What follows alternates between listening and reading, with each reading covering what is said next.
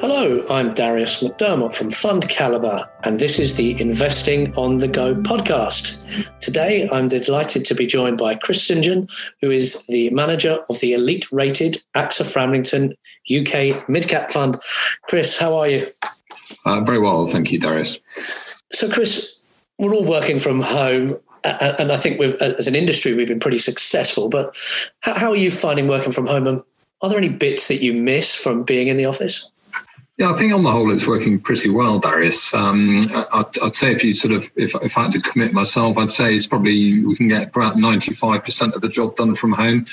Um, unfortunately, the 5% um, that, that, that, can't be done at home, I think is actually quite important. Um, so yeah. I'm certainly looking forward to getting back to the office. And it is just, it's just simple things like um, seeing how chief execs and finance directors who we meet all the time, how they you know behave with um, other people on reception, for example. If they're rude, rude to them, it, it, tells me quite a lot about them as individuals and as characters. Um, and you know we have conversations in the lift face to face. We can spend more time just talking around various subjects, whether it's the economy or the banks, uh, how they're behaving, or what's happening in the private market or you know who in the market is you know bidding the least on contracts for example yeah. and that's all very good uh, very good and interesting information um, you know, and, it, and we, we, are silly things as well. You know, it's uh, if we have a chief exec in and we, if they're based outside of London and they're staying in a hotel, you know, we'll ask them on the lift down, you know, which hotel are you staying in?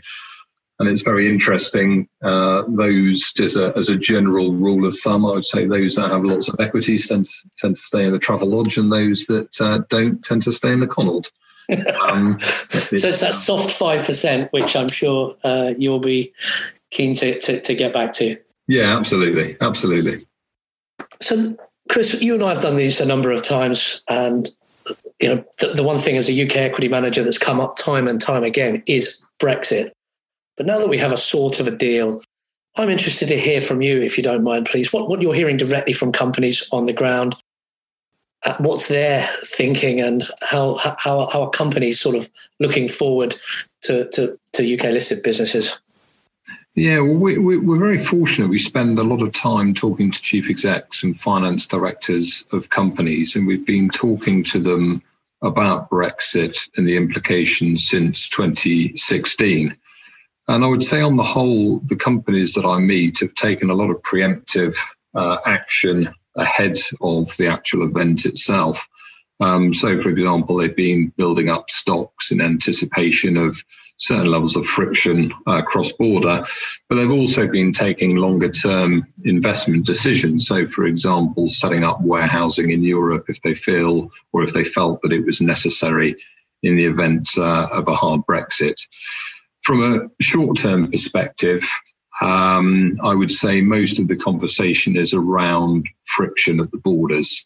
Um, I'm hopeful that the friction that we're seeing will be relatively short lived as uh, um, operators uh, get, get, more efficient really at filling out the additional paperwork. And I would expect over time technology to step in and help reduce friction over time. So we're not in aggregate, we're not seeing it as, as a big issue. Companies are pretty well prepared. Uh, but the long term effects really will become apparent as time uh, passes by.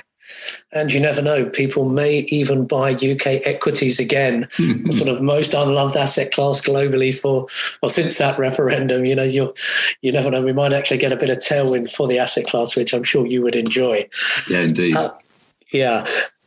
Another thing I know that, that, uh, that you look for, sort of part of your process, is sort of thematic overview and trying to find structural growth or macroeconomic factors that are giving companies a bit of a push. Have any of the themes changed due to the pandemic, or are there any new sort of thematic bits and pieces in your portfolio that you're looking at? Um, I'd say there hasn't been wholesale change, to be honest, Darius. A, a, lot of what we're seeing, I would say, is an acceleration of what we were seeing before. Um, so if you look at the high street, for example, and we had we had a seminal moment recently, really, with um, uh, the sort of demise of Debenhams and Arcadia that people would have seen uh, reported in the newspapers. But that was a real seminal moment for me, just seeing this acceleration to online and away from the high street, and and that has been accelerated by um, by the effects of COVID. Um, you know, there's been acceleration in other trends as well. Pet ownership. Um, we've seen that as a growing market for many years now, but that again has accelerated during um, during lockdown as has the you know the digitization of business. Companies really do seem to be hitting the accelerator in terms of investing in their own digital capabilities. So i would say it's an acceleration of what we've seen before um, on the whole. There are perhaps a couple of other sort of slightly more subtle things that we're seeing which might be new and um, uh, that revolves around working from home um, we, have seen some companies looking to uh, recruit from much further afield than they would have done historically. And I think that's on the assumption that more of their workforce will be working uh, from home, uh, less need to come into an office. Uh, and as a consequence of that, is just spreading the geographic net that companies can spread in terms of uh, recruitment. And any sort of thoughts on, on things like renewables or infrastructure that appear to be topical with respect not just the recent budget, but you know the areas that you know government have support into. Yeah, they're, they're, they're both um, interesting areas, I suppose, for, for different reasons. If I, if I look through the FTSE 250 index, and just as, as a reminder, this fund, I need to invest a minimum of 70% in the mid 250 yeah. index. There's not actually that many renewables companies within it, to be honest. Um, there's a number of companies that um, would give you exposure on the AIM market. Um, but, but on the whole, uh, the types of businesses I look at in the mid cap space, the, the, there, there are very few pure renewable players. I mean, I, I, do have slight reservations, although I'm I'm very supportive and understanding of the green agenda. I, as a fund manager, I, I I much prefer to invest in businesses that can stand on their own two feet uh, and are yep. profitable and cash generative and can grow without the need of government subsidy. So I'm always slightly wary of businesses that require subsidy to be profitable. Um, so, so, so I sort of throw that general caveat out there. I mean, from an infrastructure perspective, more generally, um, the government seem pretty vocal in terms of supporting uh, infrastructure spend. I think making something like 600 billion uh, available to address uh, historic infrastructure underinvestment as part of the Building Back Better.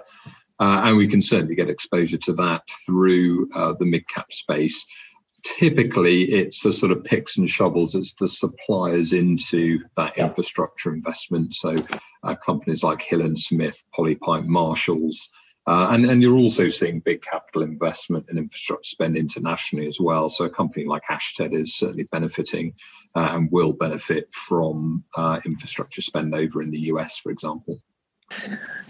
Now you touched on the aim market and You've also reminded us that the fund needs to be 70% or more in the mid cap, but you do currently have around 10% in the AIM market, and that as a market's done pretty well uh, in the last year or so. What's the story behind the, the, the stocks that you hold that are listed on the AIM market? Yeah, the AIM market is always it's always an area of the stock market I found very interesting. Um, there's uh, a pretty eclectic mix of businesses on there, and it's certainly ebbed and flowed in terms of its reputation. Yeah. Um, now, as I said, 70% minimum FTSE 250. I can invest up to 15% in the FTSE 100, which, which is there really as a mechanism uh, the, the, by which I, I, don't need to sell FTSE 250 stocks if they get promoted. However, that does leave a certain percentage of the fund I can invest elsewhere. And yes, around 10% of the fund currently is invested in uh, the AIM space. Uh, it did, as an index, perform well last year. Interestingly, um, in terms of what drove that, um, we talked about renewables earlier. The ITM Power Ceres to hydrogen um, uh, hydrogen energy uh, stocks, relatively early uh, stage from a profitability perspective, were good performers. Uh, the area also uh, benefited from um, some great performers in uh, computer software and gaming companies, as well as online retailers like Asos and Boohoo. When when I look at the AIM exposure we have, the vast majority of it, if it is uh, circa 10% of the fund, 9% of that 10% would qualify for the FTSE 250 by market capitalization. Now that's interesting because it's often thought that AIM are very, very small companies, but you know, and I do as well, actually, some of those companies, if they were listed on the full London Stock Exchange, would be in the mid cap index. Yeah, absolutely. So companies like Fever-Tree, the premium drinks mixers valued at 2.8 billion uh, Breedon in construction materials, which we hold one and a half billion. Uh, we have a holding in Boohoo, that's around four billion, um, and healthcare company like Clinigen is around a billion. So, you know, these are profitable businesses that would sit very well uh, inside the FTSE 250. Now, when we do our podcast, we like to talk about one or two stock names that people may have heard of who listen to uh, the podcast. So, we've drawn out a couple. You've touched briefly on pets. So one is pets at home, um, maybe a, a, moment or two on that, and then maybe a moment or two on Dunelm. Ah, right. Yes, Dunelm uh, and Pets. Yes, two two uh, companies I like very much. Both market leaders, um, both exposed to the consumer, uh, both with a multi-channel offering, and both with increasing uh, or benefiting increasingly from uh, technology investment, which is helping to increase customer service and should uh, increase the customer lifetime value as well. Um, both have uh, benefited actually to some degree from uh, from COVID. Uh, interestingly, less than you might think. Um, it was actually deemed to be essential for the first two lockdowns and non-essential for the third. So they've had their shops closed uh, for a while now. Um, however, they've carried on trading well, and uh, that has come around principally because of their online sales. And and and this is a part of the business that has really developed over the last um, few years. In the second half of 2020, the digital revenues, uh, for example, this is home delivered and click and collect, were up um, 110%. Um, and now represent 35% of revenue of that business. And if you go back um, not that long, for five, seven years, that would have been close to zero. Uh, yeah. So it really shows um, uh, the, the, the impact and really the necessity of having uh, a multi-channel offering now. And by multi channel, you mean an online and offline presence? Yeah, that's right. Stores uh, and an online presence. Yeah, and being able to give customers great flexibility in how they shop, how they pay, uh, whether they go in and collect the goods from in store, whether they have them delivered at home, or whether they just go in and look around stores and buy when they're there. Um, you know, we, we, we've seen the demise of the high street or, or ongoing issues in the high street, I should say.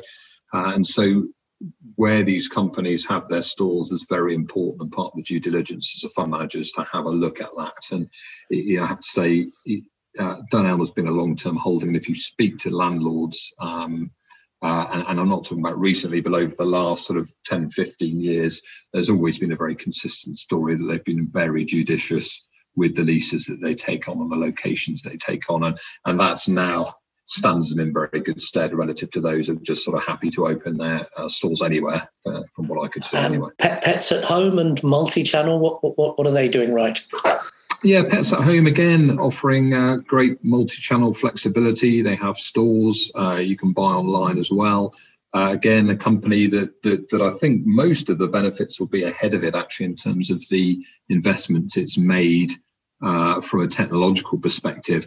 And, and this, this, this business model, I think, is, is, is, is very interesting for um, a number of reasons, but one in particular, and that is the ability of a retailer to generate some annuity income. By that I mean as a, a, re, a repeatable income stream from its consumers.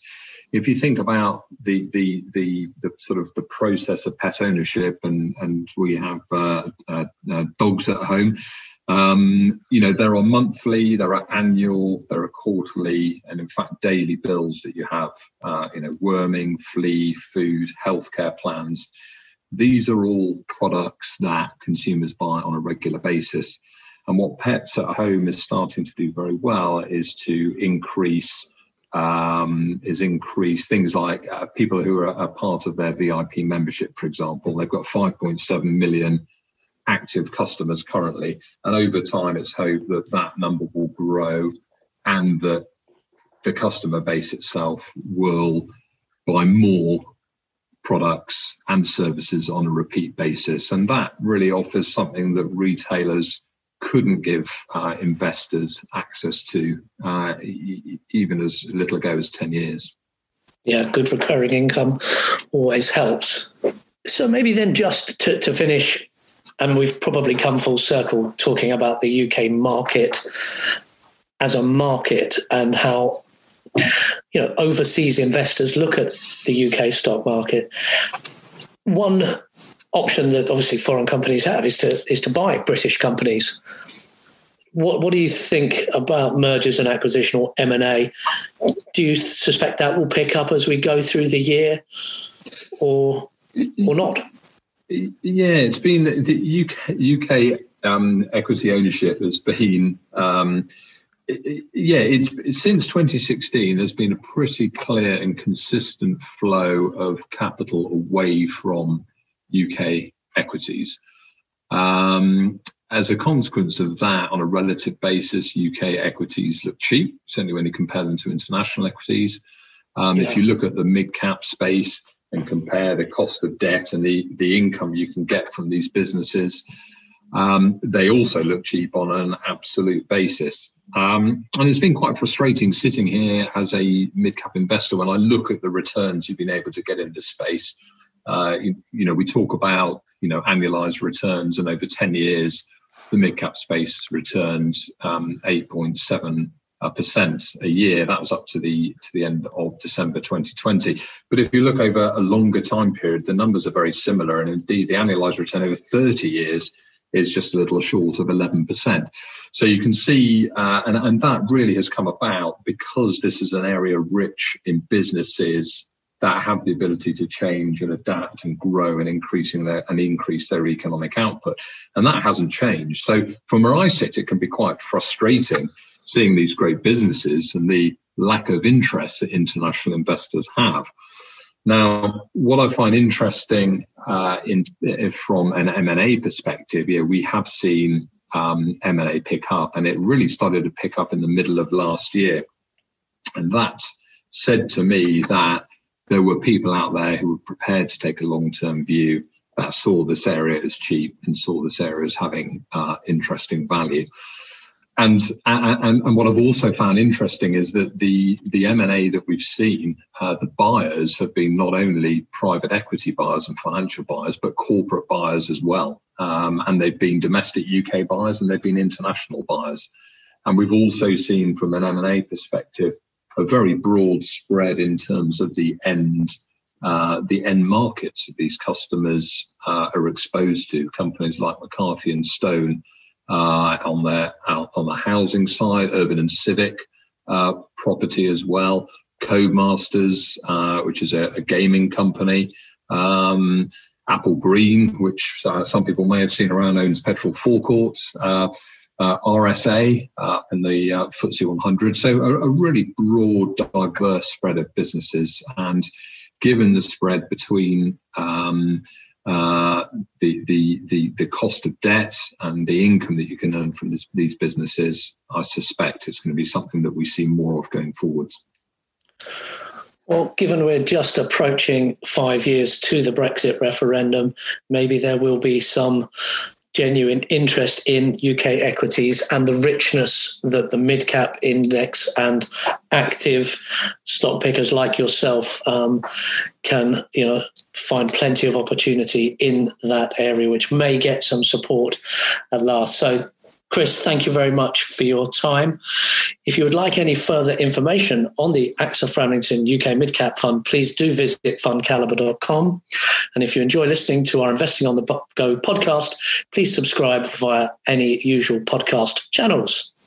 Please remember, we've been discussing individual stocks to bring investing to life for you. It is not a recommendation to buy or sell. The fund may or may not still hold these stocks at the time of listening.